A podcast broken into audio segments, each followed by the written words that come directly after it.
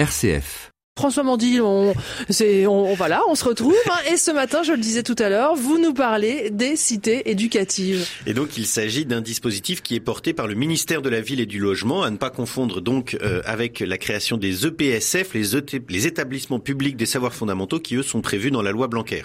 Bon, Et la liste des 80 territoires éligibles au label Cité éducative a été présentée la semaine dernière par euh, Julien de Normandie, ministre chargé de la ville et du logement, et par Jean-Michel Blanquer, donc ministre de l'Éducation nationale et de la jeunesse. Concrètement, il s'agit de faciliter la coordination de l'ensemble des acteurs éducatifs d'un secteur autour du collège.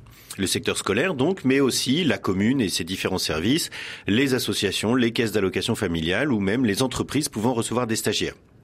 L'idée de travailler sur des partenariats autour de l'école est ancienne, et c'est d'ailleurs tout ce qui reste du fameux plan Borloo commandé puis repoussé par le chef de l'État il y a tout juste un an. Et puis, euh, vous savez que de nombreuses associations d'éducation, et parmi elles le scoutisme, répètent depuis longtemps qu'un enfant, pour se développer, a besoin de trois espaces, la famille, l'école et le non formel, l'espace non formel comme les associations ou les clubs de sport. alors qu'est-ce qui, selon vous, rend ces cités éducatives efficaces? Alors en fait, c'est un peu l'idée selon laquelle il faut tout un village pour éduquer un enfant. Faire le lien entre les différents acteurs permet aux familles de découvrir plus facilement l'intérêt d'aller à la médiathèque, voire même simplement la possibilité d'y aller. Euh, c'est euh, mieux suivre les parcours des jeunes en faisant dialoguer les éducateurs dans les associations, les psychologues scolaires, les enseignants, etc. C'est euh, valoriser les apprentissages en dehors de l'école.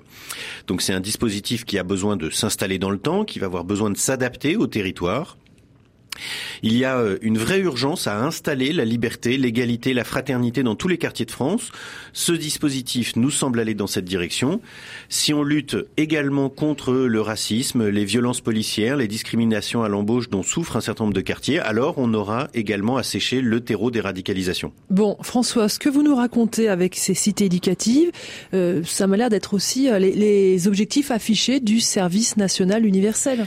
Voilà, alors cette question de la lutte contre les radicalisations, sauf qu'on ne lutte pas contre ces dérives, on, ne fait pas aimer la République à des jeunes en les enfermant pendant 15 jours et en leur faisant chanter la Marseillaise, surtout si pendant les 16 premières années de leur vie, ils ont vécu dans des ghettos sociaux où la République n'a pas tenu ses promesses. Et donc justement, le dispositif des cités éducatives aura vraisemblablement beaucoup plus d'impact euh, que le SNU, mais c'est moins vendeur, c'est moins médiatique.